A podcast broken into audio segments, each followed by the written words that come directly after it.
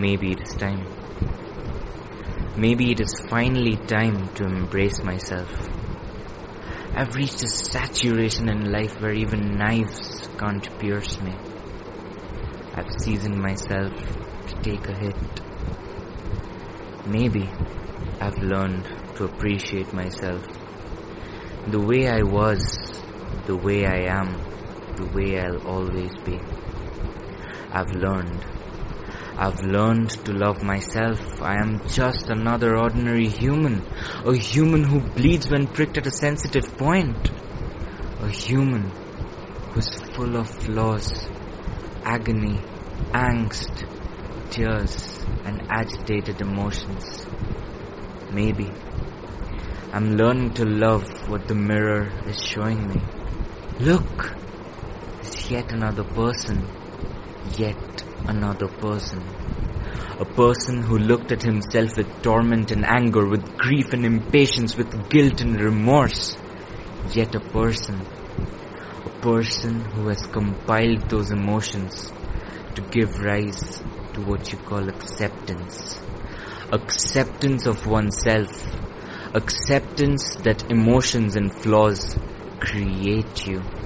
Self-loathing destroys you. Maybe I can finally see it all so clearly. I can finally see the larger picture.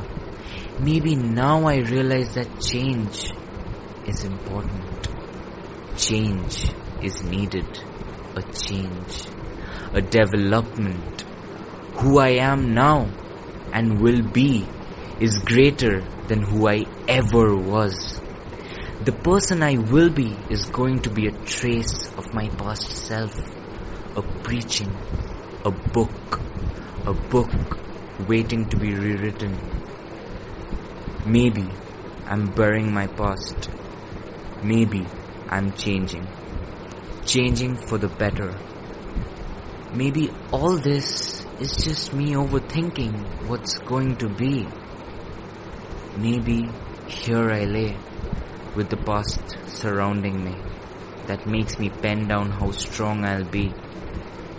Maybe I'm just me the way I'm supposed to be. Maybe I'll be fragile even after I've decided to be strong. Maybe I'll be strong and bury what was.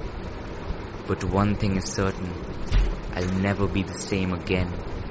Because here do I stand, a person who knows what he's looking at when he looks into the mirror.